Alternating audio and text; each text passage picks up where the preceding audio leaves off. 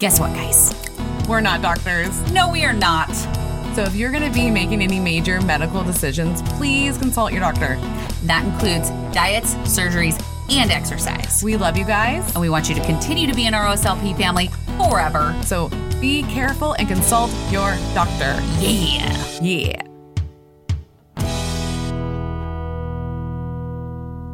We just got our blood work done. Yeah, we did. And our doctors asked us, what are we doing to have such great blood work?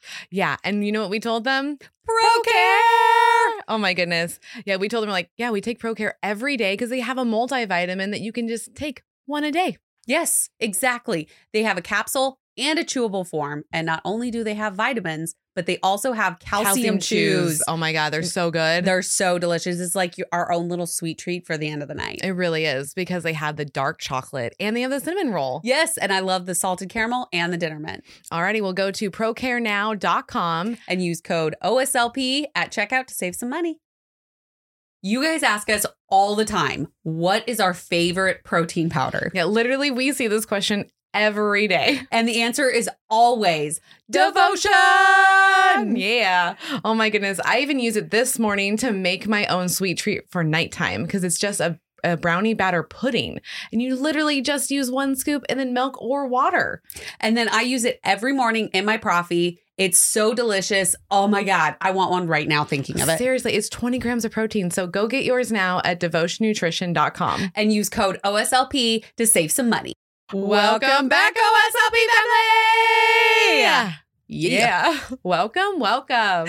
you are listening to our Sleeved Life podcast, and this is Kellie. This is Maho. And we want you all to pause this right now and go to berrydiaries.com and buy tickets if you are in the Texas area because we are going to be uh, in Austin the 25th through the 27th. The That's show is right. actually on the 26th. Yeah. Uh, doors open at 6, 7, 7. Seven.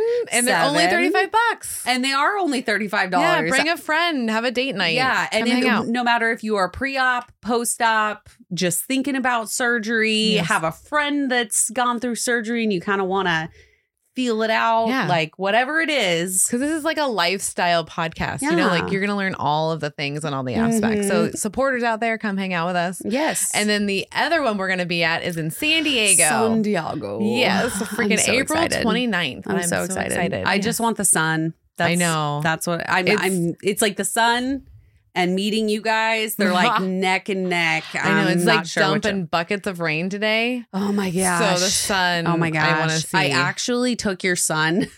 so I picked up Mel's son today from from her brother's house, drove him here, and there's a huge puddle okay. in the parking lot behind your house. Yeah. And I drove really fast through it because it was just fun. And Yeah. I've never seen a giant puddle like that behind your house. So Oh. I was like, well, we're gonna drive really Well, fast. what was it. Dylan's face? Oh well, I parked first, and then he and then I was like, oh, I should have driven driven really fast, and he was like, oh, and I was like, you still want to do it? like I'll I'll back up. And back up? so yeah, I backed up and drove really fast, and then turned around and came back and did it again. So mm, very, very I covered my car in water. Hey, Marshmallow got covered in water. at least in San Diego, there won't be any rain yes, or that to do because yes. I don't really like going through puddles.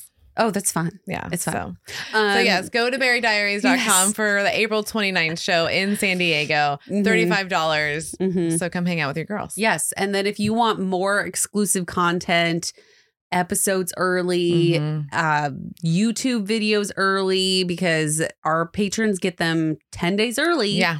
Go over to patreon.com forward slash OSLP and pick your tier. Um, we have tiers all the way from a dollar to $50, dollars Mhm. depending on whatever you want out of that tier. And there's also exclusive merch. Yeah. My favorite part is the benchies. And the benchies. That's right. We have a How support can we group. forget about the benchies? Yeah. There's like 80 of us in there, almost 90. Yeah, I was gonna say we're getting close to ninety. I know. We have, a, we have a Facebook group and we hang out all day long and we talk to Mhm. each other, tips, tricks. Mhm. We have a couple people that just got surgery today. Yes, One of the girls got it today, Mhm. Sabina. Sabina. Savina. yep. And yeah, like she was telling us how it all went. So Mhm. like we can be right by your side while you guys go through this. So go join. Correct. Correct. And we have our the world's greatest admin, Tanya. So Yeah. shout out to Tanya. She is our typer when we are not around. That's She is answering every question as much as she can. And she is a great role model for everybody because she has rocked the sturdy. So yeah, she has. go over, sign up, become a patron, become part of the winner's bench. And uh, where else do they need to go, Mel? Then you just need to go to YouTube. This is a free way to, to support your Yes. girls. You Yes. just literally need to hit subscribe and the bell. Then we get notified when these drop because what we're about to show you here in like a couple seconds is a very awesome guest. And if you're on YouTube, you get to see who this is. Yes. So definitely go over there and hit subscribe, ring the bell. Every Tuesday, a new episode drops. yes. So our guest today Yeah. is Dr. Eric from the Thousand Pound Sisters. Yeah. Like, can you freaking believe it? This is exciting. Ah, so welcome on, Dr. Eric. Thanks for having me. Yeah. Good seeing you guys. Yeah, Yeah. We're so excited to have you on. So excited to talk about all the things. Yeah. Well, and I noticed what I love about like your um, Instagram was I was noticing the robotics part. Yes. And I was like, oh my God, you can do this with robotics? no freaking way. Because me and Kellie got to see one that was laparoscopic. So, Yeah.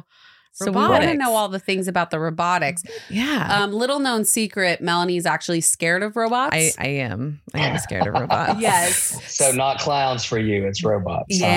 Yes, It's yes. 100%. I don't want things starting to talk to me and move and take over Yeah. things. well, we'll we'll probably put you at ease. These, Sweet. these aren't those those kind of robots.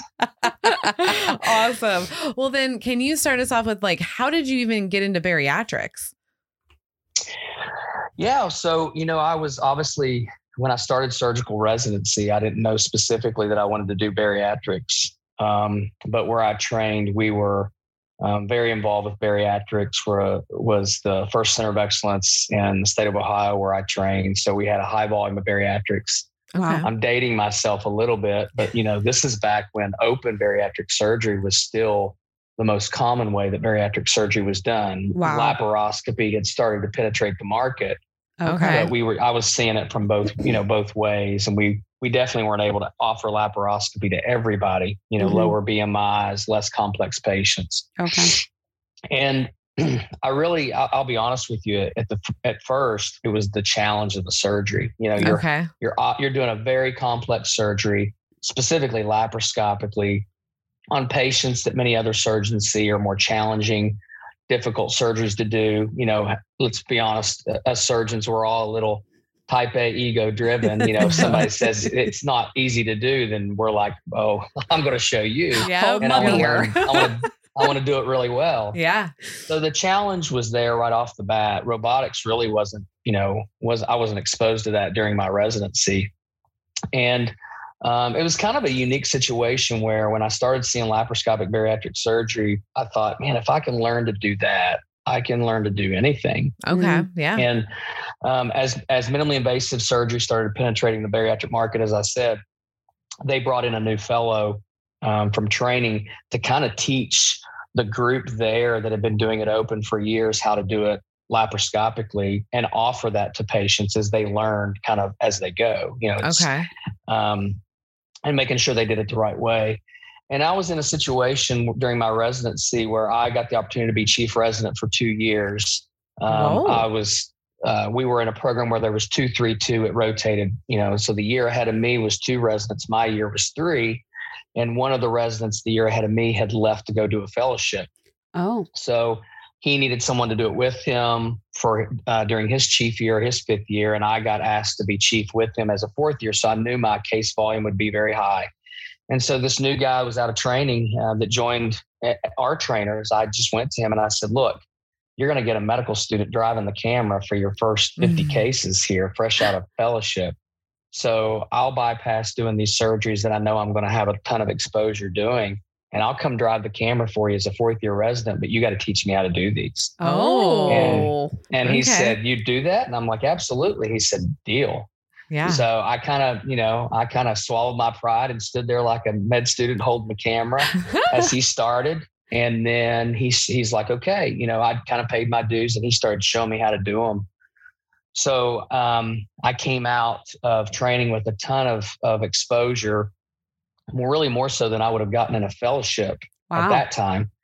Um, but what was really cool is we we had you know we have our residency clinic where we you know we took care of of patients who at that time didn't have insurance and things like that. But I got our attendings to start a bariatric surgery clinic for our residency program. No Nice. Like, you way. know, what about patients who need bariatric surgery, not just somebody needs their gallbladder out or their Mhm. hernia fixed? Yeah. And so not only did we do that, but we also were able to offer laparoscopy for at that time the people who were are good candidates for it. Okay. Wow. And you know, it was it was a great opportunity for the residents. It was a great opportunity for us to get to maybe impact patients that maybe would have never gotten a chance Yeah. from a financial standpoint or Mm. whatever to have Mhm. bariatric surgery. And that's when I really got, you know, as a resident, you don't spend as much time in the clinic. You're just operating and operating and taking care of everything that comes in the hospital. Okay. Um, but I got a chance to see these patients and the impact that it had on their life. Mm. And, then I was just hooked. You Yeah. know, I mean, I tell people all the time, I, I hate to say it, but I feel selfish as to Mm. why I do this because I love how it makes me feel, but Mhm. it's because of getting to see what happens to people, you know, and how Yeah. it changes their lives. And obviously, helping them from a health standpoint is great, but to see how it impacts their family, their job, their well being, their Mm. mental health, everything across the board. Mhm. So once I I started doing that, then I knew that's what I wanted to do. Yeah. The rest is history. Oh my goodness. That's so Yeah. cool because I kind of feel like that sometimes, like the selfish part of it, because we love hearing the stories of like us impacting somebody enough to get surgery Yeah. or feel confident enough to, you know, tackle this journey or the fact that they felt prepared for the journey. Yeah. And so it, I can relate to you on that, and not on the surgery aspect of it because that is not my forte, but you let me talk. I'm good. Um, and so it, but it being a part of this community in such a impactful way is just so like it gives me chills sometimes when I think about it of how much somebody can do simply by putting the patients first, First. Yeah. because that's what we need Right. instead Yeah. of you know focused on the money or you know the like the exposure or anything like that like you're you're really just putting them first and saying i know how you feel i know that you're probably sick and tired of being fat and unhealthy Yeah. we're going to help you and that Right. means the world To us. Mhm. Yeah, because like when you hear a doctor fi- like agree with you about Mhm. something that you've kind of been fighting for your like well, Mhm. some people their whole life, Mhm. it's like oh thank you for finally like believing that like we can do this and this Mhm. can be fixed because sometimes we feel trapped in our bodies and I know I definitely did. So. Like finally having Dr. Patterson be like, yeah, let's do this. Mhm. Here's your date. Right. I'm like, yeah. yep. I remember talking with Dr. Thompson for the first time and really feeling comfortable because she's she's kind of like you. She's very down to earth, but she's very passionate about her patients. And when I talked to her for the first time and I felt like she saw me and she understood where I was coming from, I legit cried No. because it was so like finally I can see a light at the end of the tunnel because when Mhm. you're bedridden for many years you just feel stuck and you're on pain meds and you don't quite you're not there at all Yeah. and so i can yeah. i can relate like i haven't been overweight my whole life i wasn't overweight my whole life but just those few years oh man very traumatic. it was traumatic yes Yeah, absolutely. And I think you know the the the one thing that you know I I see this and it's and I know when I say this you all will will probably agree pretty quickly but not only is for a patient to meet somebody who's on their side Mhm. and who's saying we're going to do this but unfortunately some of these patients have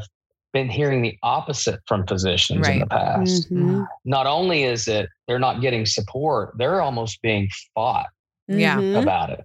They're not being given support. They're not being given any good information of how they can conquer their their disease. Mhm. And they're they're basically being told that it's almost self-inflicted. Mhm. So to have that 360 so you almost feel like that's your enemy and you've lost trust in somebody that you can go to to feeling like somebody's there on your side. Now, everybody's not like that. No. Obviously, I'm a physician and I'm very defensive of our profession Mhm. we there's there's the good and the bad and everything There in this- has in to this be. world. Yeah.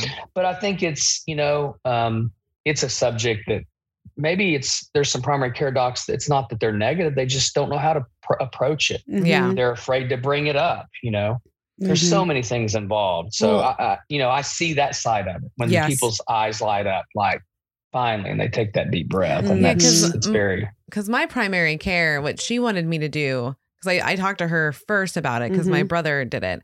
And I have titanium from knee down from like a spiral fracture that I got. So she was like, maybe we should remove the metal and maybe you should try to lose 20 pounds first. And then we can maybe talk about bariatrics. And I was like, And, and what's "Mm, interesting why do I that, need to do a surgery on my leg? right? So I Right. can interesting. see- Uh-huh. Right. So I was just like, no, like I don't want to go through two surgeries. Yeah, because Like- my rheumatologist was, was actually the first one that told me about bariatric surgery. Like yeah, I knew Mel had it, but I didn't know anything else other than that. And she Mhm. actually brought it up on three separate occasions. And on the th- second occasion that she brought it up, I actually went to my primary care and was like, because my rheumatologist doesn't do referrals for that. Obviously, she's my, my rheumatologist. Yeah. But um Right. she so I went to my primary care and I was like, "Hey, so my rheumatologist is saying like this would be really good for me. Can we go can I get a referral to a bariatric surgeon?" And she was like, "Well, I don't think you're there yet," which Hmm. I was 270 pounds. Like I with Yeah. with several autoimmune diseases probably should have been the first place. So she sent me over to a weight loss clinic where they like help you with your eating and stuff. And I was like, that's Right. not, Not- what I need right now. Like I need something that's going to be like permanent Permanent. with within my life. I've done all those diets. And but I was like, you know what? That's what she's sending me to, so I will do that. And I called. The lady was so rude to me on the phone. So like dismissive of oh, me Oh no. that I was like, nope, something in this universe is telling me this is not where I need to be. And I didn't end up going and ended up getting a referral from my rheu- rheumatologist to the bariatrics center because I was like, right. listen, my primary's not listening. I need something else. And I was an advocate for myself at that point because I could have just, you know, not gone to either of them Yeah. and just continued to gain weight and be miserable. But it, it sticks out in my brain because I'm just like, really? Like you couldn't have just said, yeah, let's let's send it over there. Let's see Right. what happens. Yeah. Because there's there's nothing wrong with seeing your options. No. No. You know, it's it's one of the first things when patients come in. Um, they kind of have the way we do it at our clinic is we have intake day. And intake day is like patient's first day. Yeah. Okay. You know, we'll have a room full of patients, and they spend most of that whole day there. Where they have classes with from the get go. Our Oh, yeah. dietitian, our bariatric nurse. Um, they meet with the MPs and the and the PAs. They meet with the Wow. insurance coordinator. They learn all about okay, like here's what your insurance requires. We're gonna here's your homework and here's the things we need to get done and all that stuff. And and I meet these people in a group and talk to them about very you know general concepts really just kind of an introduction. And but one of the first things that i make sure that i tell them is i don't want you sitting here today and feeling like you failed. Like oh my gosh it's come to this. Like i'm here i had to see a surgeon Right. and so i i but the only way you can fix that is to throw some facts at them Mm-hmm. um, some aren't like that. Some are really excited, Mhm. but there's a lot of people you can just see it in their face. They've heard it from friends or family members, maybe their Mhm. primary doctor, like you said. Mm-hmm. And I make sure they know the, the most important stat out there that is, it blows my mind that it doesn't get talked about enough, especially in the primary care world. And that's, you know, if you're morbidly obese and you do diet and exercise alone, your chances of losing enough weight to get out of that obese category and keeping it off for greater than a year is 1%. If you're a male, it's 0.5% Yeah. and I'm pretty look, I'm a I'm from Eastern Kentucky. I'm kind of black and blue, meat and potato. Yeah. You know, it is what it is. Yeah. And my thing is if I'm going to go play the lottery, let me know my odds. And if Yeah. you tell me my odds and I choose to invest, then that's on me. But if you Mhm. don't let me know what my odds are and you mislead me, then that's on you. Yeah. Mm-hmm. And I tell them, look, that's your odds. Mm-hmm. You know, how many times did those doctors that told you eat right and exercise, eat right and exercise, did they follow that up? And oh, by the way, here's your chances of that working long term. Never.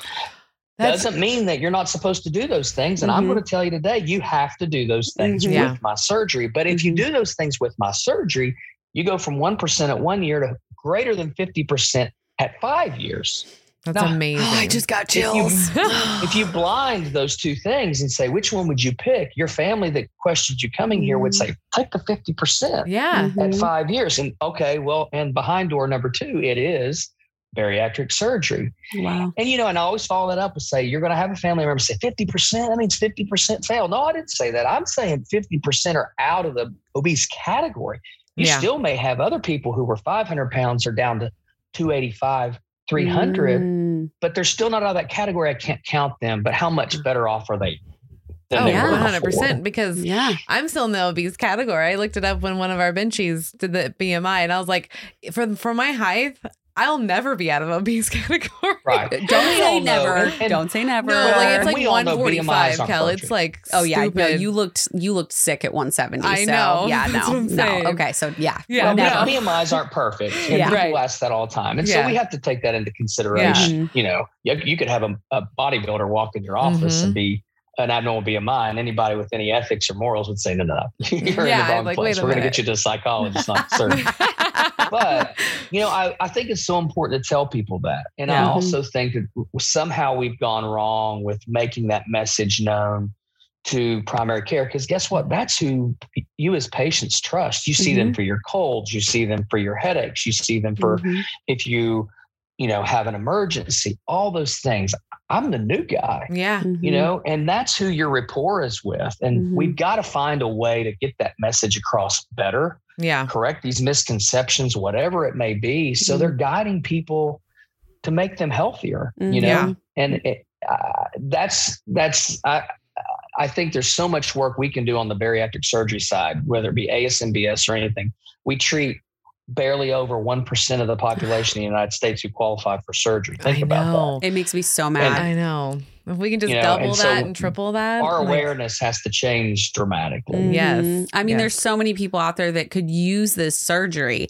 What's really funny is that so my boyfriend actually had bypass a month before I did. This was Mhm. like I didn't even know we were going through the surgery at the same point until later. Um so w- he rarely talks about his surgery. Like No, yeah, he he's just he's just not like he's a guy. He just doesn't really want to share Right. that. And I'll kind of throw him under the bus sometimes. I'll be like, "Yeah, we both had surgery."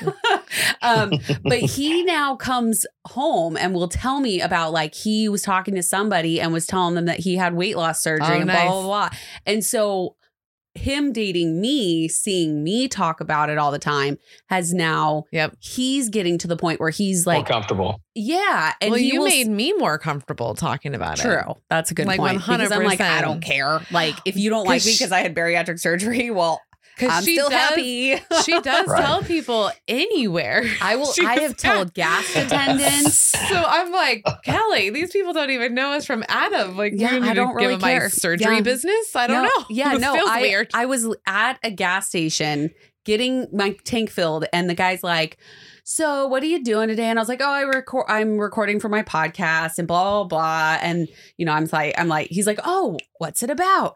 Well, it's about weight loss surgery. He's like, "Oh, so you got the band thing?" It's always the band thing.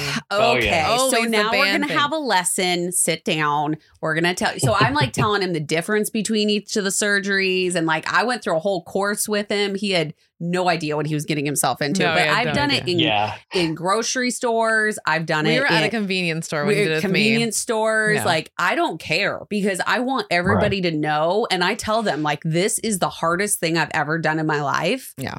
And it's not the easy way out. Like usually the first thing out of my mouth is this is not the easy way out. me. Yes, stop it right now. Be prepared for that because a lot of people are like, "Oh, so you just had surgery and lost all the weight." And it's like, "Oh, if only it was that easy." I know. Please, easy Right. button. I would totally say it was easy if it was like push the button and all the weight fell off. But Yeah. that is not how it works No, at all. It's real work. That's the deal. Yeah. It's actual work. But- that you but have to take care of yourself literally all day long. yeah, exactly. Insane. Well, and well, it's even harder because Mhm. you not only do you have to do the two things that people are saying isn't the easy way out, which is the old fashioned way. You Yeah. have to do Mhm. that. Plus, you have to go through all the preparation surgery, learn how to eat differently, Mhm. and all that stuff on top of that. Yeah, Yeah. and you have to worry about regain, which is a huge, Exactly. you know, speaking of failure, because you were saying how people, you know, when they get there, sometimes they have that failure.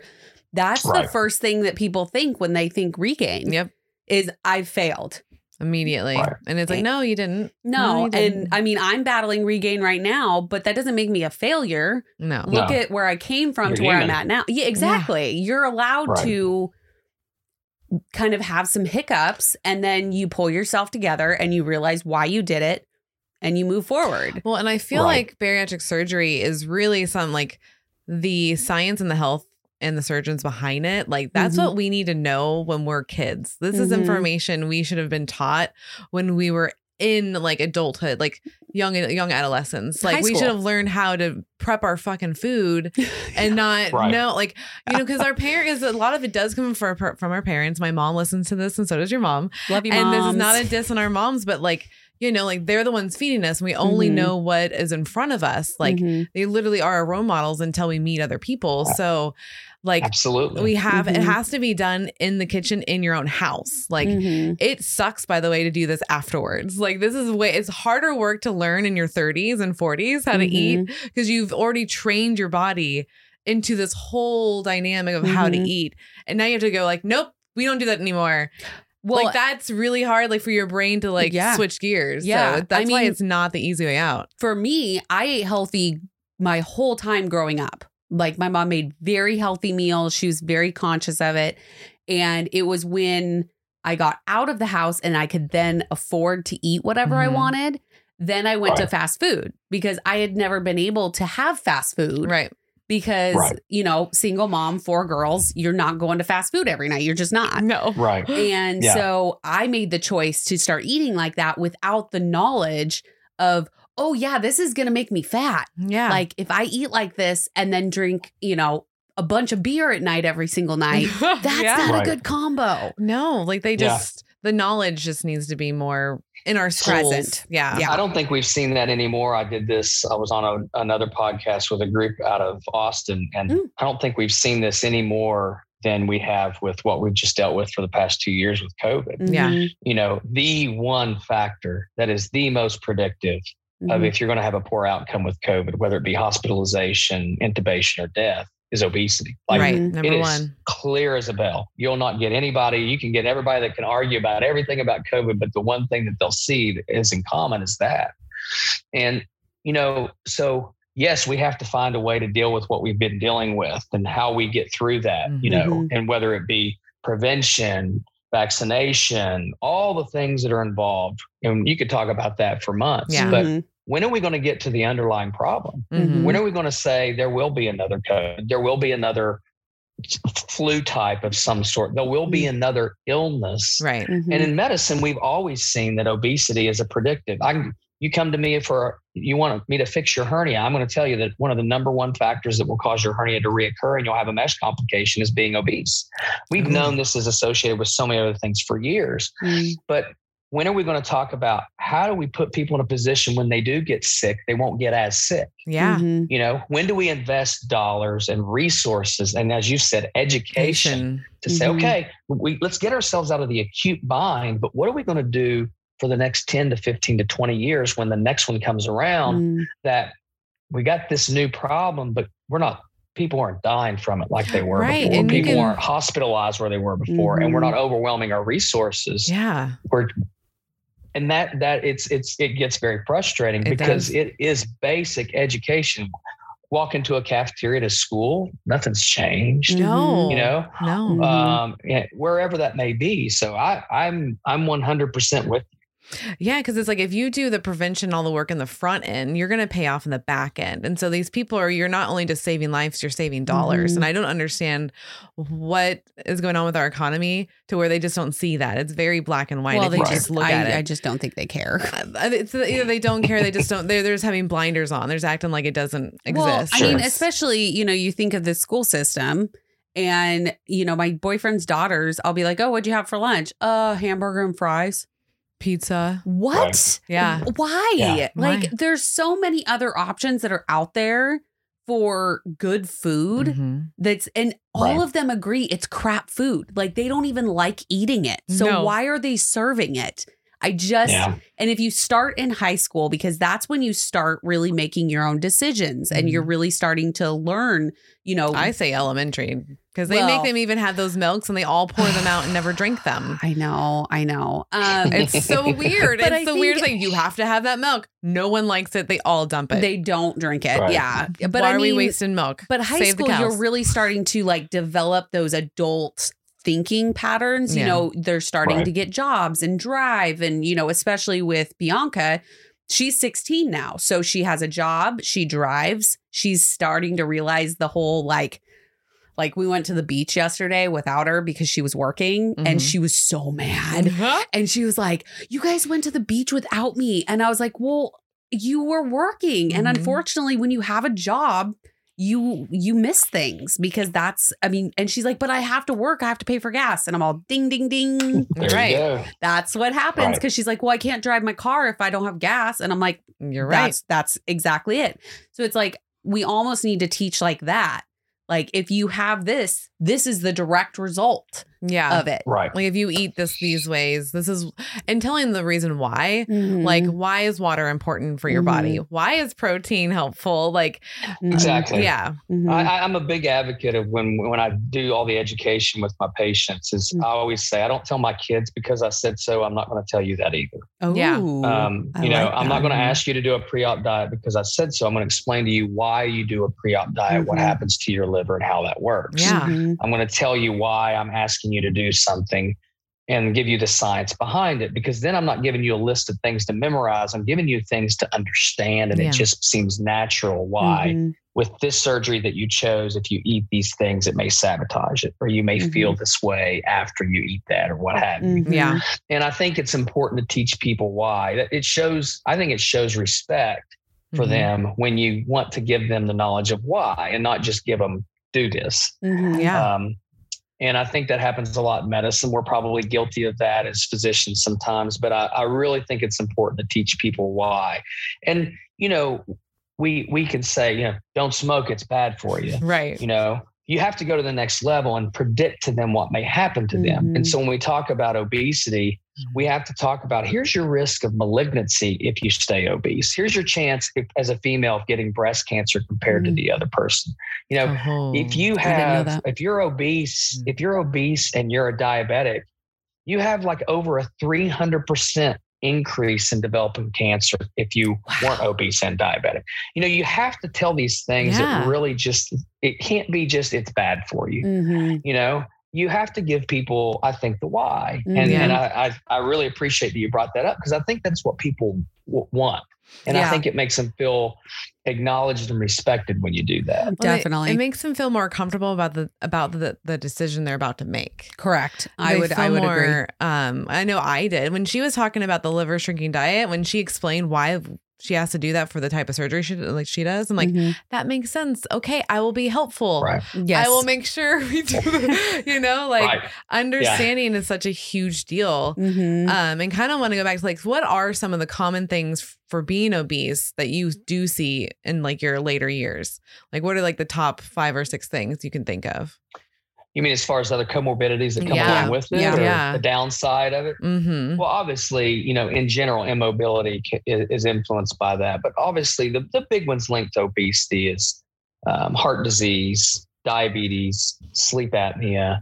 You know, those are some of the big ones. A lot Mm-hmm. of the metabolic syndromes that we're learning more about now that really is that triad of affecting insulin sensitivity, the coronary artery disease. You know, diabetes sounds like a terrible thing, but it's not just the diabetes. The uncontrolled diabetes leads to the renal failure, the peripheral neuropathies, the retinopathies, all the other things that come with it. That, you know, it's one thing to be taking insulin, it's another thing. And oh my gosh, I need a kidney transplant. I'm Yeah. on dialysis because my kidneys have failed because my mm. diabetes is so uncontrolled. Well, and how do these people feel with these like diseases? Like, they're not feeling energized, right? Like, Well, these, No. no, right, and so yeah, it, it all piles on, right. and and it, they lose the ability to do any form of activity. Mhm. And I think what happens too is a lot of those diseases, a lot of especially diabetics, um, you know, we preach to, I preach to my patients body composition a lot. You know, I make them, we have a, we have a body composition.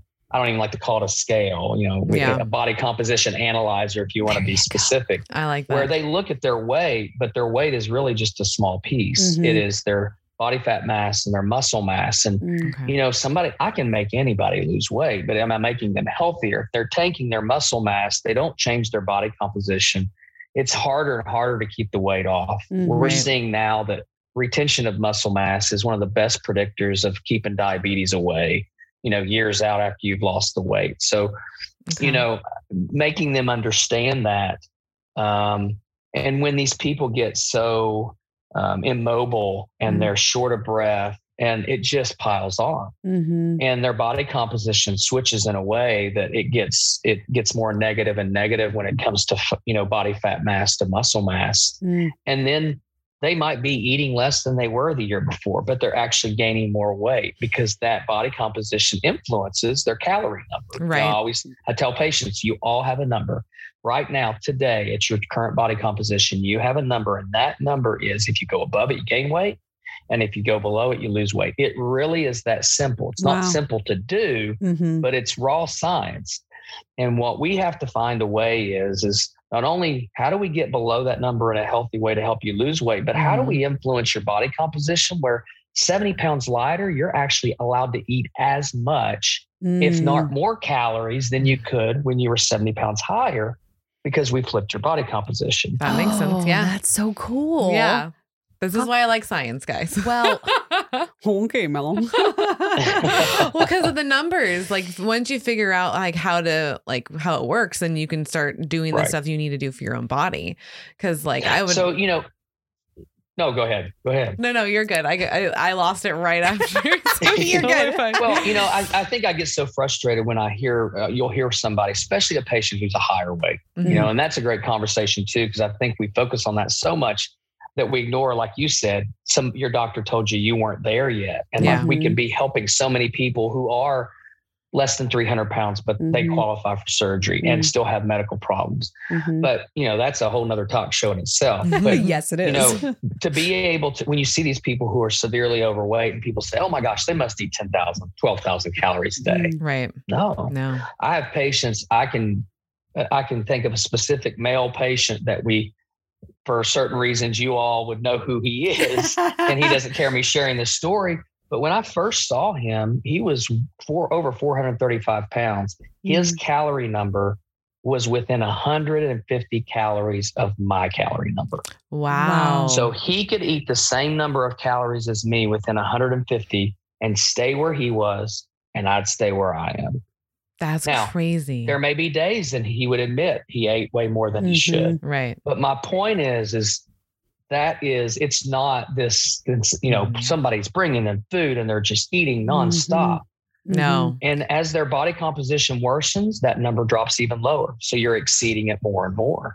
When you feel like, gosh, I feel like I'm trying. I feel like I'm not Mhm. eating as much. Well, yeah, because Mhm. isn't it like so? Um, you're resting, like um, calorie burning. Like like everybody has a number of like what you would just burn if you didn't move all day, right?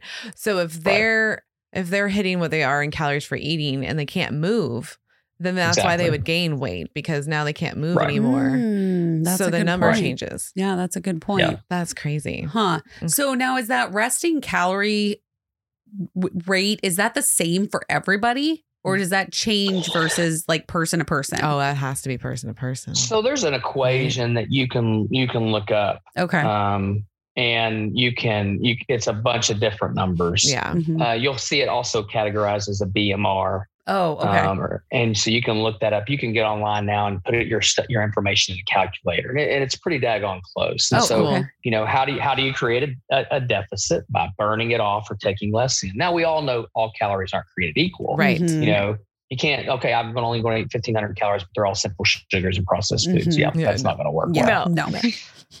but yeah, and I, I think it's good information to give people to start with, you know, Mhm. and, and we're not making them overanalyze that number, but it, it, if anything, it makes them feel like, you know, I'll sit with them on the visit before their surgery and say, you know, to a female who's five foot six and she's 275 pounds, I'm like, your calorie number is only 1350. Mm, See why it's been so hard Yeah. for you to lose weight? Yeah. So we're going to make you aware of this, mm, but we're going to actually, if you do, we do this the right way, you know, 50 pounds lighter, you might be close to 1500. Or even if you're still at 1350 and you're way lighter, how awesome is that? Yeah. That's crazy. So, but it and it also motivates them to maintain their muscle mass, Mm. get their protein in, don't deplete their their protein source, you know, stores as they start losing weight, and not get Mm-hmm. fixated on. I lost five pounds. Well, where did you lose it from? Yeah, Mm. that's a better way to help like the um the body dysmorphia part where like no, you've lost it. Look at the compensation. Like yeah. I Right. said that word wrong, but that's Compensation. Thank you. Com- com- I don't- Yeah. Okay. I was like, how wait a many minute, that didn't sound right. I'm like, right? How many times have you said, "I'm sure you like"? I don't feel like the number changed, but my clothes fit better. Yeah. Mhm. You hear people say 100%. that all the time. Oh, I did well, it. we can ex- we can explain that to them. Well, you know, you've all we've all heard muscle weighs more than fat, and that's very true. But if I've Mhm. dropped your body fat, fat percentage by a percent, percent and a half, Mhm. and you've added a, you've added you know a mus- muscle mass, your overall weight number didn't change. But the reason your clothes fit better is because you're you're you're you're now moving towards a more balanced body type. Yeah. Mm. So I'm wondering because I saw a post the other day about somebody was in a stall and they were like, "Can can you guys give us some me some tips on how to start losing weight again?" And a couple people, you know, did the dreaded pouch reset, like go oh back to Oh, the God. beginning, go back to the beginning and like eat what you did then. And I was just, can you explain to me why that doesn't work? Yes, please. Well, there's no button in your pouch or your sleeve that we hit and it, you know, rewinds. It, it, it just doesn't work that way. Uh, There's no such thing as a pouch reset. There's mind resets. Oh. Um, and if the few people that it works, maybe that's why it worked for them because they started all over and they went back to their basics. Mhm. Um, but theoretically, that actually would be opposite, especially you want to talk about a pouch reset. So we're talking about somebody who's got a gastric bypass. Mhm. Why a year later, when their their anastomosis on their bypass is not near as tight as it was post-operatively Okay. when they were on liquids, because all they could drink was liquids because solid food would have been stuck Mhm. Yeah. because you have swelling and inflammation. Mhm. Why would they feel fuller a year later with a pouch that's wide open compared to what it was when they were on those liquids on the first week? Now think about that. Makes Yeah. zero sense. Mhm. But I think the people that it works for, they probably just repro- get their mind right. Yeah. They start from scratch. So it's a mind reset. There's no such thing as a pouch Okay. reset. Then they need it. yeah, Um, we need Now to are- We we can change We that. can change the reverbiage on that. Yeah. Um. So is Right. it doing more harm than good if you're going back to like, say they say, okay, I'm going to do two weeks of liquids again. Yeah. That's that's what we're we're seeing people do. You know,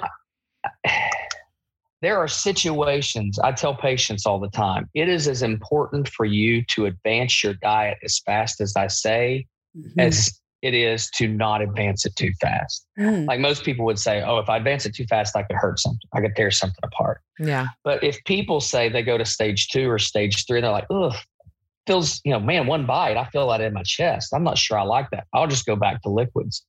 You may never open things up like you're supposed to. You don't, you know, using the word stretch to a bariatric surgery patient, they're like, they don't want to hear that word because they don't want anything all. to That is a stretch. bad word in especially this their community. Yeah. but we need we need to open for you all a sleeve to the size that it's supposed to be Mm. so you're not getting negative feedback to your brain. I always say your sleeve's like a half kinked water hose, you know. Oh. Okay. And if you t- if you take a half kinked, wa- you look at the shape of it, it's like a half kinked water hose. And if you turn the water on a trickle, the water doesn't want to go through. But as you turn the water pressure up, it will straighten out. Oh. And so- Early on, when you have that nausea, it's that's an analogy that I teach my patients. So I say, when you're so nauseous, you think the last thing you want to do is drink. That's you need to drink because every sip you take, you're turning the water up. You're turning the water up. Ooh. and that's going to overcome that feedback to your brain where your sleeve is is kinked a little bit it's sending the signal to your brain that you're nauseous and that you need to get rid of what you need to get rid of but you don't Mm. and so i've seen patients they get so cautious and they're six eight 12 weeks out and they've never start, started solid foods and now they have this chronic nausea that they can't get over Mm. because they've never opened things up. And then they start developing food aversions as well, you know. Mm. And it's very frustrating because I look at their sleeve, I scope their sleeve, we do upper GIs. I'm like, your anatomy's normal, but you've now developed this subconscious aversion to uh, everything makes me nauseous. It smells nauseous. You know, you have to overcome that. So I'm not saying that people go back to liquid liquids for a week or two forever down the road. It's going to be a bad thing for them, Right. Mhm. but you're not fixing the problem. Mm. You know, if you've stalled in weight, number one, let's look at your calories and where your nutrition's come from. Or Mhm. number two, if you're working out, no one's ever bothered to look at maybe you stalled because you've lost body fat percentage and you've maintained your muscle mass. That's okay. Ignore that stall and keep doing what you're doing, and it will continue to progress because the more muscle mass you have in proportion, the Mm. higher your, your metabolism will run and you burn more calories. Yeah. So I think you got to get to the underlying problem. What is the stall? Okay. And that's why follow up is so important. You you don't try to figure. You sit down with your dietitian. You sit down with your doc. You sit down in your support group, like what you guys have and other resources may have, and really figure out what's the stall from. It's not a juice diet. It's not a liquid diet. Mhm. It's not a pouch reset. Mhm. It's let's let's get down to the basics. Well, and I hate it because we all have done every diet out there. You know, most of the time we've done juice cleanses, we've done all carbs, we've done no carbs, we've done The egg diet. the egg military diet, the diet. military. like we've done them. You name it, we've done them. And so it's like the pouch reset is just another diet that Right. you're you're going back to it because it's familiar instead of going to the root of the problem of okay let's let's look am i getting enough water? Am i getting enough protein? What kind of carbs am i eating? What you know and like you said you know contact your surgeon contact your nutritionist figure out what's going on because that's a really i mean just the whole um, body composition thing you know you have to know are you working out really hard? Well then Right. it could be muscle that you are now gaining. So of course you're going to stall as you work out harder and harder Right. Well, and I know that we wanted to talk to you about sleep because sleep plays a factor in losing weight as well. Right. Yeah, absolutely. I mean, and I'm as guilty as anybody of probably not getting enough doing what I do, you know, and Mhm. starting in residency, you know, you're kind of, we, we don't sleep. no. You know, I, I trained in the days where there were no work hour restrictions. You're doing, working 120 hours a week and you, you go nonstop. But, you know, and we get busy and, and sometimes the last thing we do is take care of ourselves right. because we worry about everybody else. Mhm. But sleep is is a huge factor in your overall health, without a doubt. Your mental health. Um, but you know, when we ta- we're talking about obviously uh, being pa- patients battling with their weight Yeah. and battling with obesity, Mhm. and you know, just some of the things that you you you can take and look at sleep as. Let's make it really simple. When are we most susceptible to eating at the worst time of the day and the worst foods? Yep. Late at night, Late right? at night, yeah. and you'll have those fluctuations in your insulin and things like that. And even if you have dinner at five, that usually hits about 8 30, 9 Mhm. o'clock where you get that craving. Yep. So Mhm. how do you one of the easiest ways to avoid the craving is not be awake for the craving. And there's literally studies that think that probably getting to bed early probably helps with the snacking and eating late. Okay. Um, now we can get really scientific with it too, and we can say, well, how does sleep affect, um, you know, being overweight? Mhm. And we know some of the hunger hormones like ghrelin and the leptin and things like that. And we know in studies where people were sleeping four hours or less versus sleeping 10 hours, that those hormone levels were drastically different. So Okay. that that hunger hormone was produced at a much higher level for some of those people, which probably led to um, to you know losing less weight or eating a, a, a poor diet. Okay. So was Um, it the four hour or the 10 hour that was more ghrelin? Before. So when you're when you're not sleeping enough, Yeah. your levels are, are being produced at a higher. Got it. Okay. Being produced higher.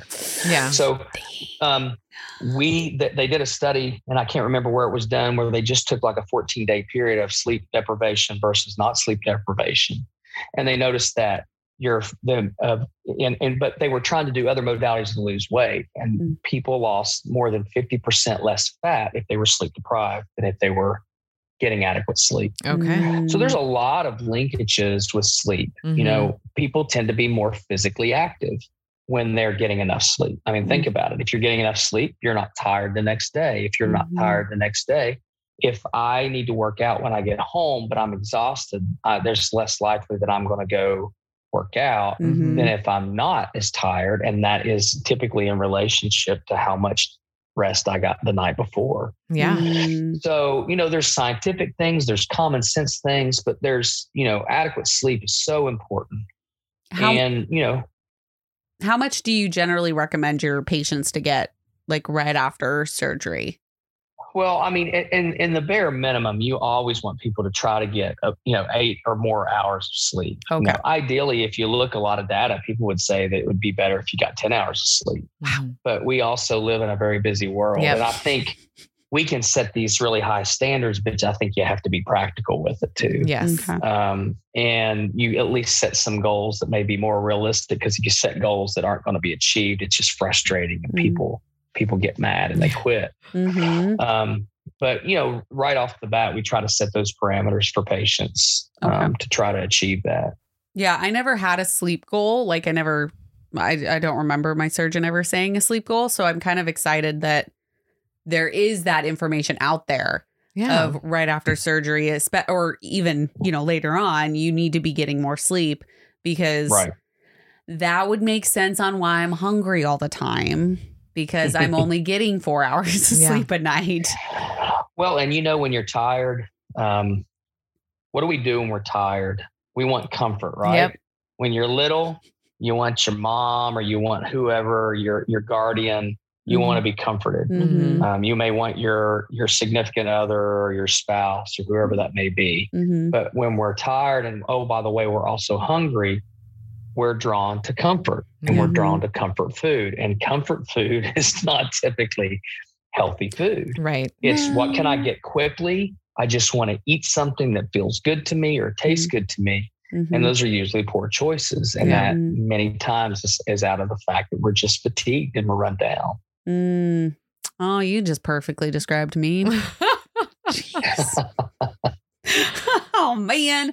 Okay. I think that is the most important statement we've gotten on the podcast yet. yeah. Yeah.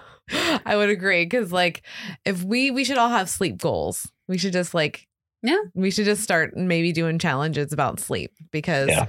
it is so important to like like I notice my mood is like the hugest thing for me. Mhm. Like I am very very nice when I get a lot When of you sleep. have enough sleep. Yeah. Yes. Yes. Oh, I man.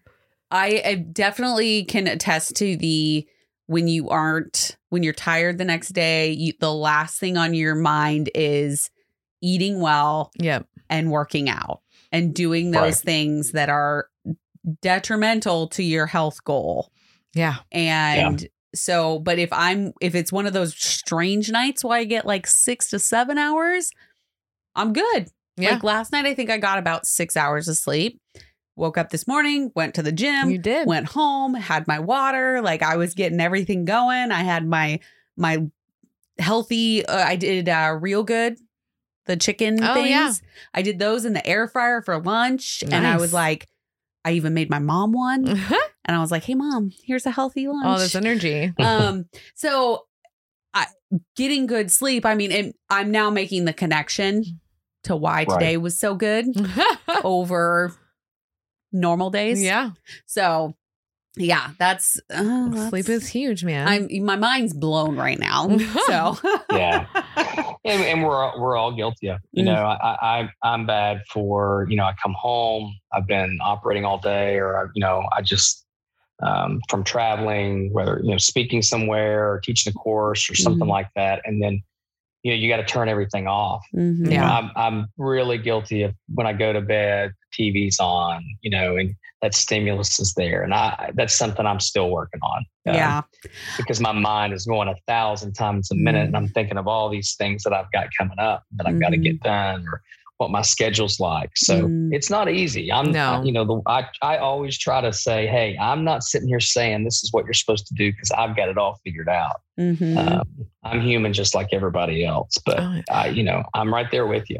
oh, I love that. I mean, my love that. my trick is I I literally do turn everything off, and then I turn white noise on. I do like a fan, and it's like Mhm. on the the medium loudness, Mm. and then I literally like I put now I put I'm like an old lady. I got a mask. Oh my lord. Put a mask on. I don't even care because literally I'm out within like 10, 15 minutes because the It white works. noise It works. like turns like makes me just go like into calm. See, and I use the TV as my white noise because if I found, and I figured this out last night, which is probably why I slept so good. If I have a TV show that I have not seen before or a movie or whatever, I am more apt to wake up. And like, even though I set the sleep timer, like I'll sleep for 20 minutes and then I'll wake up.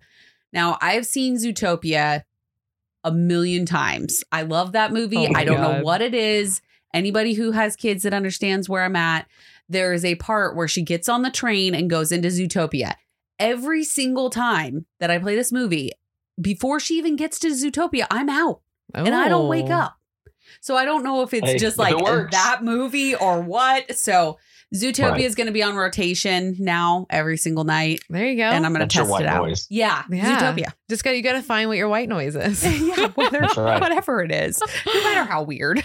so so when you did your fellowship it so it sounds like you've actually done surgeries that like you've like open and then laparoscopic and then now Mhm. robotic Yeah. So, and, and actually, when I was in when I was in residency, there were no bariatric fellowships then. Oh. There was minimally invasive fellowships, okay and part of the minimally invasive fellowship, where you might take a year and you're, you focus primarily at that time on laparoscopic surgery, a little bit on colorectal hernia, you know, foregut, and bariatrics might have been a component of that. Mm. that really wasn't a thing. Now you can do those fellowships. When I came out of my residency, the MIS fellowships, I had really I had more cases logged than I would have gotten in a year of fellowship focused on that, just because of the unique situation that I kind of fell in. Yeah, I Mhm. think I took good advantage of that as well. Mhm. But um, so, but I was trained. Our MIS was was laparoscopic. You know, Okay. robotics was being talked about. It was very very early on.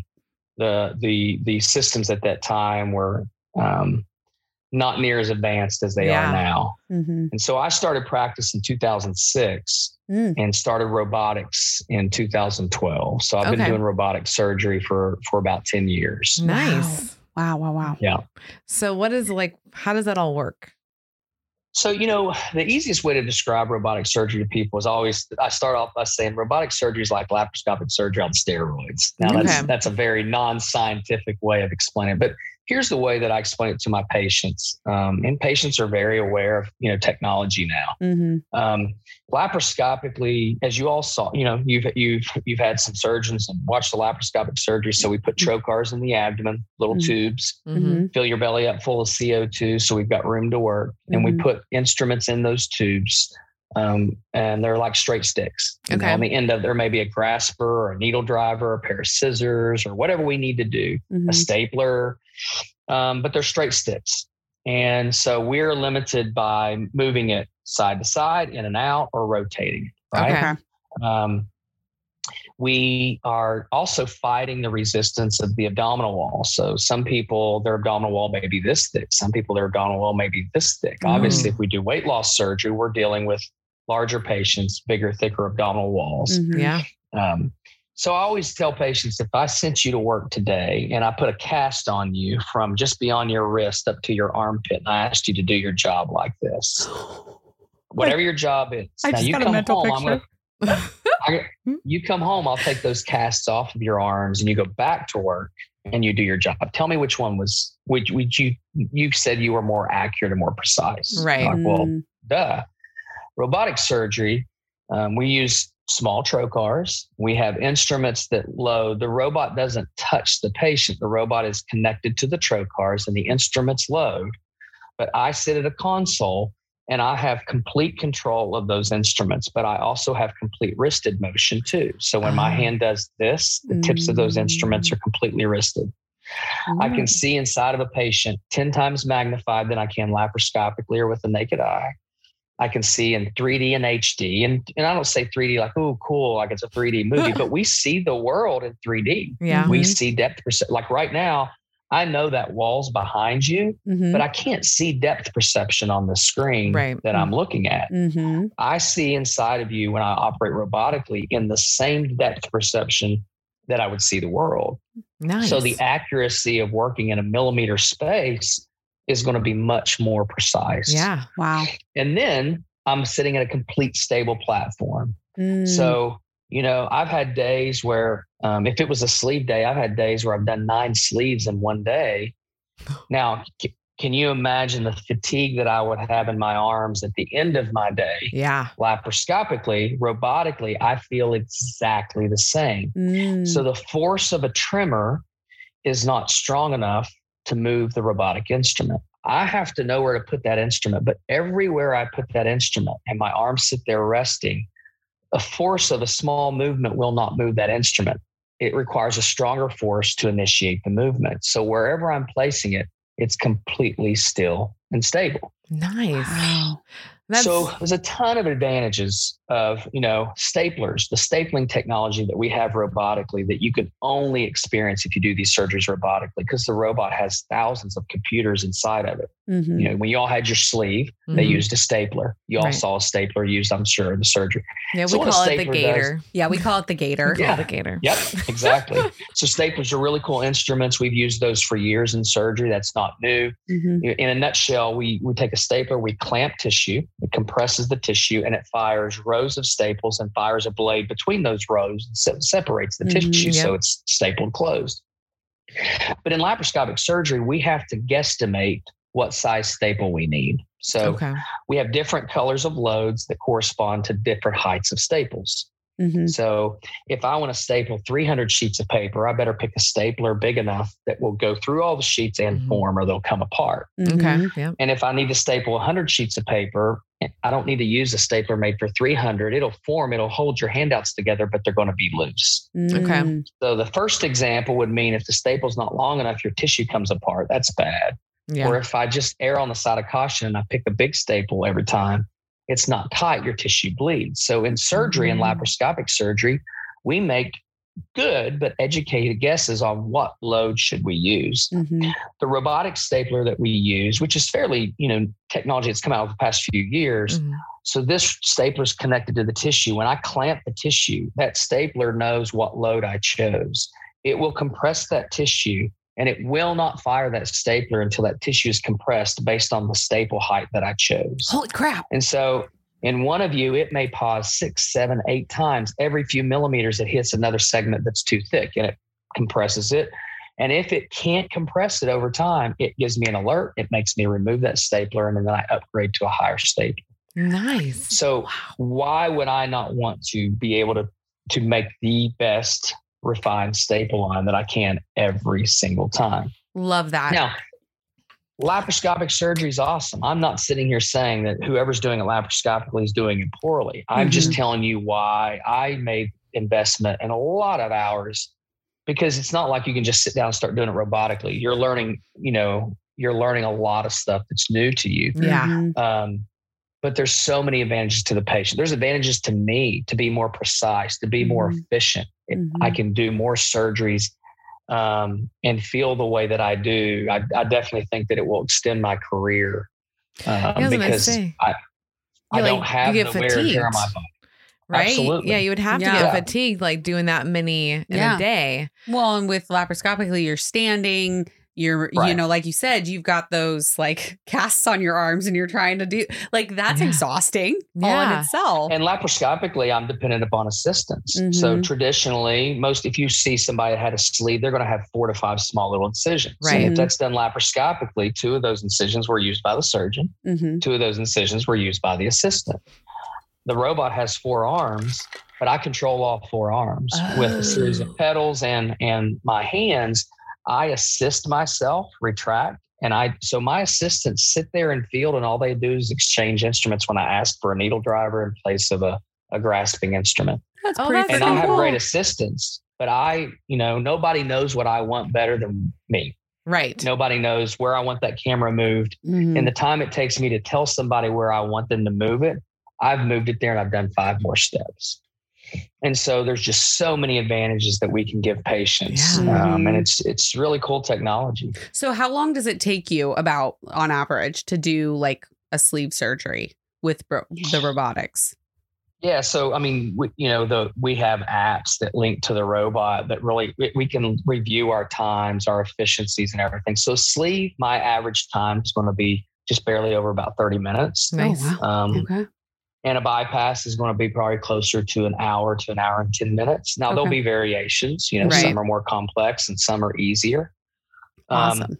but you know what the robot does is it really narrows, narrow, excuse me, narrows that variation. Right. You know, so I might be able to do my fastest sleeve laparoscopically as fast as my as the robot, but the longest might have been a bigger gap where the robot really it just makes it very very predictable Mm. Oh, I like Um, it. which which is nice when you're trying to schedule days and how many patients can I take care of today and how long is it going to take me to do this and um, you know anytime as surgeons we can make things reproducible we know that that typically leads to better outcomes That's so amazing. I like how efficient it is. Yes.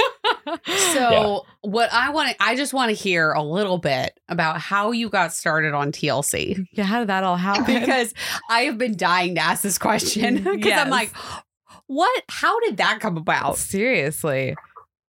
you know um, it was really just by chance um, i had um, i was in my office one day this is a few years ago now and my office manager at the time said hey somebody from the discovery network called they want you to call them back and i'm like okay and i threw it on my desk someone from another production company had reached out to me years ago um, and gosh this was before zoom this was when we were skyping everybody Oh. um, and uh, had a had an idea for a pilot show, um, and we kind of went over some stuff. And then I just felt like the direction that it was going, really what they wanted to hear or what they wanted to see, had li- very little to do with what I did for a living, and more Mm. to do with maybe some of the the negative aspects you may want to call it. I don't know, but Okay. I just it wasn't for me. I said thanks, but no thanks, kind of Mm. thing. Yeah. So when I see this again, I don't really put too much thought about it. And about a week later, my manager said, "Did you ever call that number back?" And I said, "You know what? I didn't. I actually slipped my mind. I've just been busy." And one of the girls that worked in my office said, "I wonder if it's about thousand pound sisters." And I'll be really honest. I've told them this too. I said I had to say, "Well, what is that?" I didn't Yeah. know what that was. Yeah.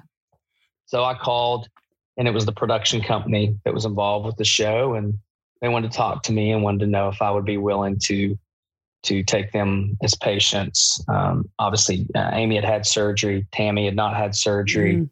Chris was interested in having surgery and kind of become involved with them. So there's a lot of conversations back and forth. Um, and I went to my CEO uh, at our hospital because you know there's some legal stuff that has to take place on the hospital. You know, hospitals are very uh, Yeah. focused on trying to make sure that you know you're getting TV crews and all that stuff. Mm, you know, yeah. it, it changes things some. So I sat down with him and he said, "Do you want to do this?" And I'm like- and he said, "If you want to do it, know, we'll support you." He's like, "It's going to be a lot of work on my behalf, but you know, if you want to do it." And I told him, I said, "You know what? I I, I want to tell you the main reason I want to do this is these patients are from within our own state." Mm. Yeah. And I said, I, I, I'm tired of sometimes watching things where it feels like, especially from maybe a rural community or maybe a state that seemed maybe smaller than some larger states, that the patients have to be kind of taken off to the big city to get Mm. Oh yeah. premium, premium care. Mhm. And, you know, I tell people all the time, I say, you know, um, valet parking and waterfalls in front of hospitals and Taj Mahal buildings don't take care of people. The people inside four walls take care of people. Yes. And there's Yes. good doctors in the big ones and there's good doctors in the little ones. Mhm. And I said, I know we can take as good, if not better, care of these of these patients as anybody can. Mhm. That's really why um, I want to do it. And he's like, okay. So um, they had I, they had seen some maybe stuff that we had done really through just our practice, um, some testimonials. I guess they'd heard me speak, and then obviously they'd done some research on the volume of surgeries that I'd done and our practice in general, and that's really how it came about. I I never had sought them out or Mhm. anything like that, but Mhm. you know, it's been great. I, it, it's a, been a new process for me. I was very adamant that like I'm going to be me. Mm, And I don't know if that's going to make for very good TV or not. You know, it may not. But I'm going to be me. I'm not going to say things that I wouldn't say to a patient. Mhm. I'm not going to say things to a patient in a different way than I would normally say them, good or bad. Good, good. Um, I'm not going to change. I'm not going to compromise um, what I would expect from them. And this is how I treat people. And, Yeah. you know, um, and that's what I'm going to do. And they were great. They were very supportive of that. They were like, no, that's what we want you to do. You know, we're, we're not going to ask you to, to compromise your principles of how you care for patients, how you talk to patients, how you handle Mhm. certain situations that may arise Mhm. and that's really that was my biggest concern and and then that from that standpoint i think it's been great and i've been very pleased with how that's gone Yay. Oh my goodness. I love the fact that like you're like, I want to do this, but smaller state, get the people in here. Mhm. Because that's so true. After you said that, I'm like, yeah, they all do that. They're all Yeah. like, go over to this fabulous place to get it done. And it's like, well, and, not- and it's not that they don't do a good job either but No. you know Mhm. i think um you know it was just that that was something that was really important to me so yeah. um i don't Well, know it helps us build more confidence in our own states, though. Mhm. You know, by you doing that, and that's a Mhm. big deal because it's like you don't actually have to. There's there's got to be a couple people qualified at least. yes, in your state. Right. You would think. Like there's just some research you might have to do, but like Mhm. just know that you can find help in your own state. Well, and. I had surgery in a smaller town. Mhm. So we live in Salem, which is, you know, about an hour south of Portland, which is Mhm. huge. And Mel had Right. surgery in Portland. Yep. Um, i got you I went to McMinnville, which is about 45 minutes away from us, but it is a small town. Yep. And I had great care through that small town. And Right. I, you know, there was a point in my surgery um, journey where I might not have been able to have my doctor that I had worked with for six months do my surgery. And I was like, no, no, I don't want to go to a bigger hospital. I want to have you Right. do it because you trust the surgeon Yeah. And Absolutely. you know you develop that that rapport with them you know the rapport you were Right. talking about with your you know pcps that's the same rapport rapport that you should be cultivating with your surgeon Yeah. because you should have that infinite trust that they're going to take care of you because that's their job Yeah. and uh, so i'm i'm glad that you have have really advocated for that Because Right. how long? I couldn't agree more. I think our specialty is different than any surgical specialty where we're Mhm. asking people to make, you know, I tell I tell patients all the time, you have to find a program that you can have a long-term relationship Mhm. with. You have to have trust with. Mhm. And it's my job as a surgeon to create an environment that you are more as likely to come when you're messing up as you are when you want to brag about a before and after picture. yes Yeah. If I only make you feel good about yourself when you're hitting my numbers, Mhm. then I'm not doing my job. I'm Yeah. going to be honest with you and I'm going to be Mhm. direct, but you should never be hesitant to come back because you're going to be afraid that someone's going to make you feel less or belittle you or yell at you or whatever. Mhm. Mhm. I'm, I've failed as your surgeon. It doesn't matter how good of a surgeon I am with Mhm. my hands. It doesn't ha- matter what my outcomes are like. And I'm very proud of the number of surgeries that I've done and what my outcomes are. But Mhm. I think you have to build that rapport. And and we we're asking people who are many times battling secure insecurity issues. Mhm. They're battling issues where they've been ousted by their doctor, their family, whatever that may be. Mhm. And oh, by the way, go through sometimes a six month process Mhm. and all the work involved to do that. And so I think it it's on us to put in that extra effort outside of just the surgical principles to build that relationship with them. And I will say probably the biggest compliment that I have taken from the show is the feedback that I've got from people about how I've approached the patients Mhm. and Tammy specifically Mhm. um, you know, when when maybe Tammy wasn't always doing what we wanted her to do, or maybe Tammy wasn't ready to do what we needed her to do. Mhm. Um, you know, I remember one time somebody said, "Why don't you just give her an ultimatum?" And I'm like, "Well, I did give her an ultimatum. I said we have to do these things before we go to the operating room. Mhm. Yeah. But who am I to tell s- a patient that their timeline has to be my timeline? Oh, You know, I like that. I'm I'm here every day. I'm not going to give up on you. I'm not going to bend my rules and give you something that I don't think is in your best interest if you're not ready for it. Mhm. yeah. But who am I to say, well, you didn't do this on this timeline that I set, so I'm out. I'm a bariatric surgeon. I'm there every day, every week.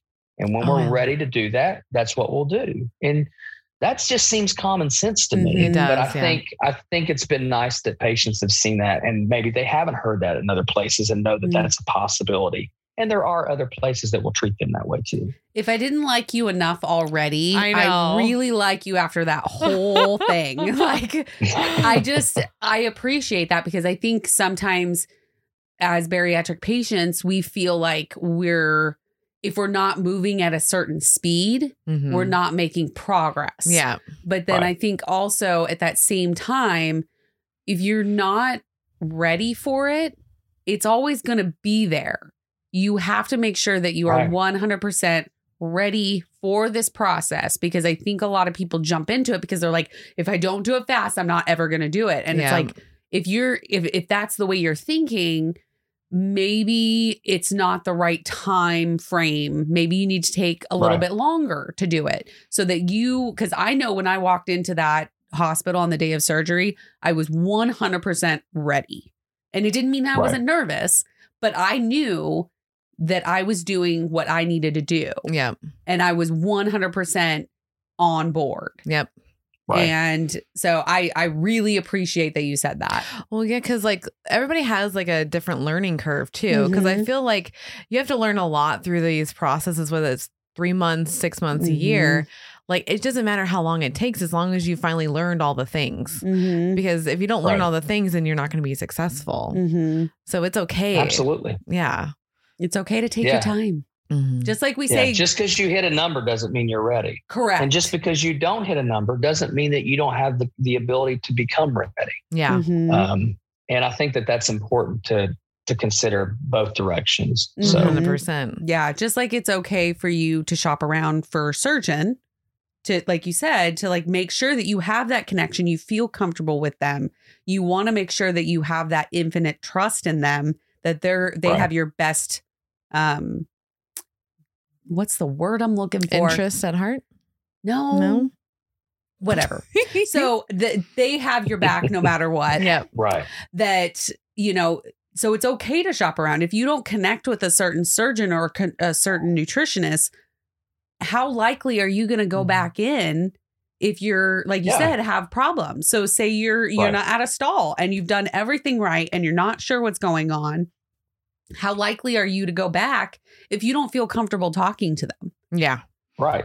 Absolutely. so Absolutely. And that doesn't mean that you have to tell them what they want to hear. no You have to have empathy for people and tell them the Mhm. truth. But there's Mhm. different ways that you can say the same thing. mm-hmm. And I think, you know, when I had that, when that person said that to me, there's a message, you know, on social media, you know, you, you need to get, I, I wanted to say, you want the ultimatum. Yeah. You just, you just want it to end by season three so you can see if you, that's not how this works. This is Mhm. real life. Yeah. Mhm. So, you know, the ultimatum is I will not operate on you if X, Y, and Z have not been accomplished because that's Mhm. not what's best for you. I have to set you up for success, both short term and long term, that Mm. you will not harm yourself and be convinced of that. Mhm. That's the ultimatum. The ultimatum isn't don't come back because you didn't hit a number. Right. That is wrong. yeah I- Yeah. And that's where, you know, the patients have heard that over and over again. They've they've been exactly. they've every diet you're on, if you miss if you don't hit a certain goal, well, that's the end of that diet. Okay, well, let's just Right. eat some more and like we're gonna fill that void that we're feeling because we just, Right. you know, failed in quotation marks because you you haven't failed because you're still trying. But Mm-mm.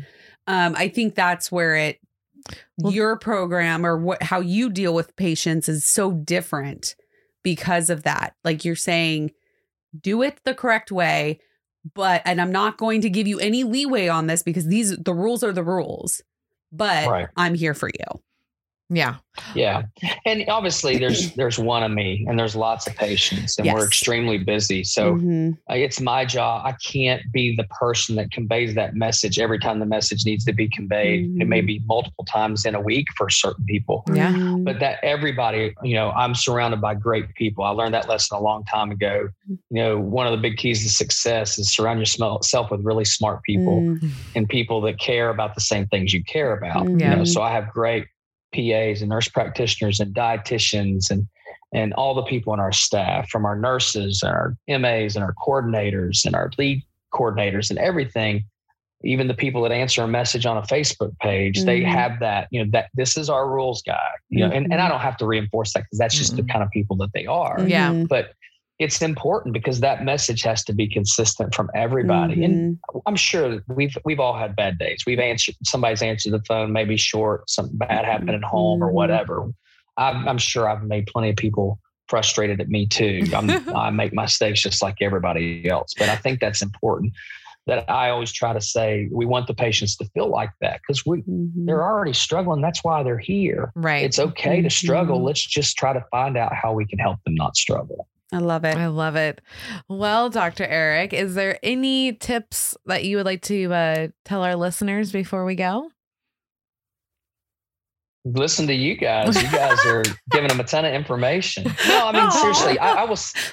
I will say this, um, and and I mean this. You know, I um, I probably was exposed to this community on social media a little bit born out of my participation on the show. Mm-hmm. Um, I will. I'll be the first to tell you. If you rewind years ago, I was not. I was almost anti-social media from a medicine standpoint. Mm-hmm. You know, mm-hmm. I always say as doctors, we kind of dread the doctor, the doctor Google seeker. Oh, yeah. You know. yeah. Um, and and I I realized by kind of researching on my own and looking, you know, people like you guys and other patients that have you know platforms of of all sorts and met mm-hmm. I've met other surgeons through this that I haven't met face to face in person that but we've commented on each other's things yeah. and mm-hmm. you know patients and dietitians and uh, prospective patients and surgeons mm-hmm. and it, mm-hmm. and it's really really cool because um, people connect differently with different people yeah. and there's so many great resources and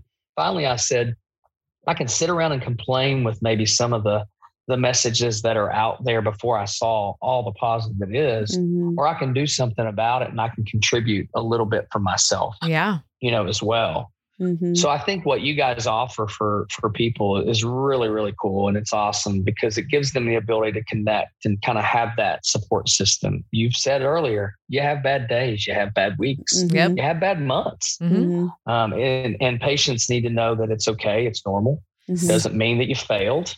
Mm-hmm. You just get back on the horse. It's it's progress, not perfection. And everybody else feels the way that you do. Yep. You know? And so I think really the best advice that I can give is find a sur- to people is find a surgeon that you can trust and that you can build a relationship with. You need to know their volume, you know. You don't want a nice surgeon who's only done five cases. but, you know, but somebody who's who's well experienced and well trained, but most but they also need to be able to how to help you with your bad mm-hmm. days as easy as they can with your good days.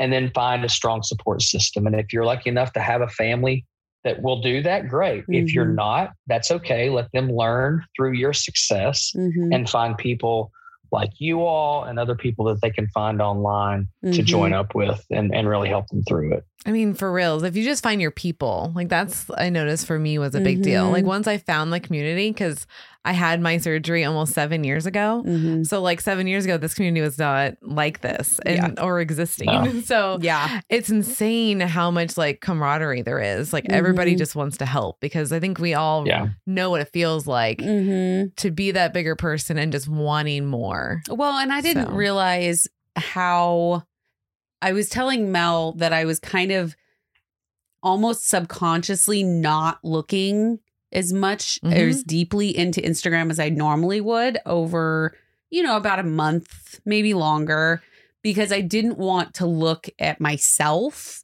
not doing what I knew I was supposed to be doing. Yep. And when I'm in this community and I'm commenting and I'm looking at people's photos, I'm getting motivated mm-hmm. by them. Yeah. So yeah. it's as accountability. Much, exactly. Yeah. And so I was like subconsciously not looking at it and not being as present. And I was like, I know exactly why I'm doing it now. Like it just smacked me in the face. And I was like, oh man, I knew there was a reason. And now that I've been back in it like full force like i i went back to the gym for the first time this morning and i loved it and it was just like it, it it keeps me as much as we motivate them, they motivate Oh us. Oh yes. Oh yes. And that's the biggest thing that I get out of this podcast is just the the constant motivation and um, interaction with people because it doesn't matter if you're just saying, "Hey, love that episode," or you have a really you know problem that you need answer to. It it's Right. just so motivating. It is. Well, you motivated me to this morning, so I was like, "Oh, I need to get back to the gym Oh too." yeah, because I was like, that looked oh, like fun. It oh, looked like Mel, fun. Weren't you supposed to sign up for the gym the, over the weekend so you could I go was. with me? I was. I'm I just pointing that I out get that, there. we get that from our patients too. I'm sure other surgeons would tell you the same thing. We get that mm-hmm. from our patients too. I love to do what I do and I love Yeah. to operate. I'm, I'm the uh, luckiest guy in the world to get to do a job that I love so much. Um, but there's days when you're tired and there's things are piling on and you get busy and you get caught off guard and then that you see that patient that you've impacted. And, you know, I do, I'm, I fly out in the morning to Atlanta. I'm going to train some surgeons there. Um, and, and as well as some people that work for Intuitive that are becoming bariatric surgery reps too. Oh, but cool. I love that Mhm. side, but I enjoy helping patients just as much. And, and it has nothing to do with talking about a procedure or a Right. skill or anything like that. Yeah. Mhm. Um, because ultimately it still reaches the end goal of, of helping people. So Mhm. no, I get it. And, and I get that back from patients as well. So the simplest thank you, Mhm. um, man can make your day. So Oh, I'm right seriously, there with you. yeah, we got a message today, and I was just like almost in tears. I was like, man, like that just made my whole day. Like, and I was already pumped from the gym, and then I read that, and I was just like, it. They don't know how much that means to us. Just reading, you know, that we have helped them become so prepared for surgery that they feel like they've got a handle on it. Like It means a lot. it and, does. It does. It it's means like a it lot. was working. Yay. Yep. Makes it all worth it. It Exactly, does, it does. exactly. Well, thank you so much for hanging out with us, Dr. Eric. Mhm. We really Yeah, appreciate this opportunity. So, yes, yes. Um, so My guys, pleasure. if you want to watch this, go to YouTube right now. It comes on your phone automatically. You don't even have to download it. Click the button. That's her bargaining and chip. it is. It is. Just type in Our Sleeved Life podcast and then hit the bell and subscribe. And then you get all of season two through five so far. And you even get unboxings, you get taste testing. Yeah, there's so a lot of stuff over there. A lot of stuff. And don't forget to check out patreon.com forward slash OSLP. And also, don't forget to go to our website. Yes, we have a website. yeah, It's we got merch. oursleevedlifepodcast.com. We have merch. We Mhm. have all sorts of stuff over there. Yeah. And it's constantly growing and changing. So make sure to sign up for our mailing list because newsletters go out when new stuff goes out. And yeah, we just, it's constantly changing and evolving. So check Yeah. back often. Alrighty, All right. guys. We love, you guys, and, we'll see you next time. Bye. Hey, listeners, if you've enjoyed your time with us, please rate, review, and subscribe on any platform that you get your podcasts. Also, check us out on patreon.com forward slash OSLP for exclusive content with your favorite girls ever. Yeah. And also check out our YouTube page. Subscribe, hit that little bell so you get notified when our new videos drop a week after they are released. Yeah, and we would like to give a big thank you to Anne Marie Cruz for our logos, Eric Vaughn with 17th Street Studios because he provides our music and our recording Yes, he space. does. Thanks for listening to our Sleeved Life podcast, where we are breaking that stigma one episode at a time.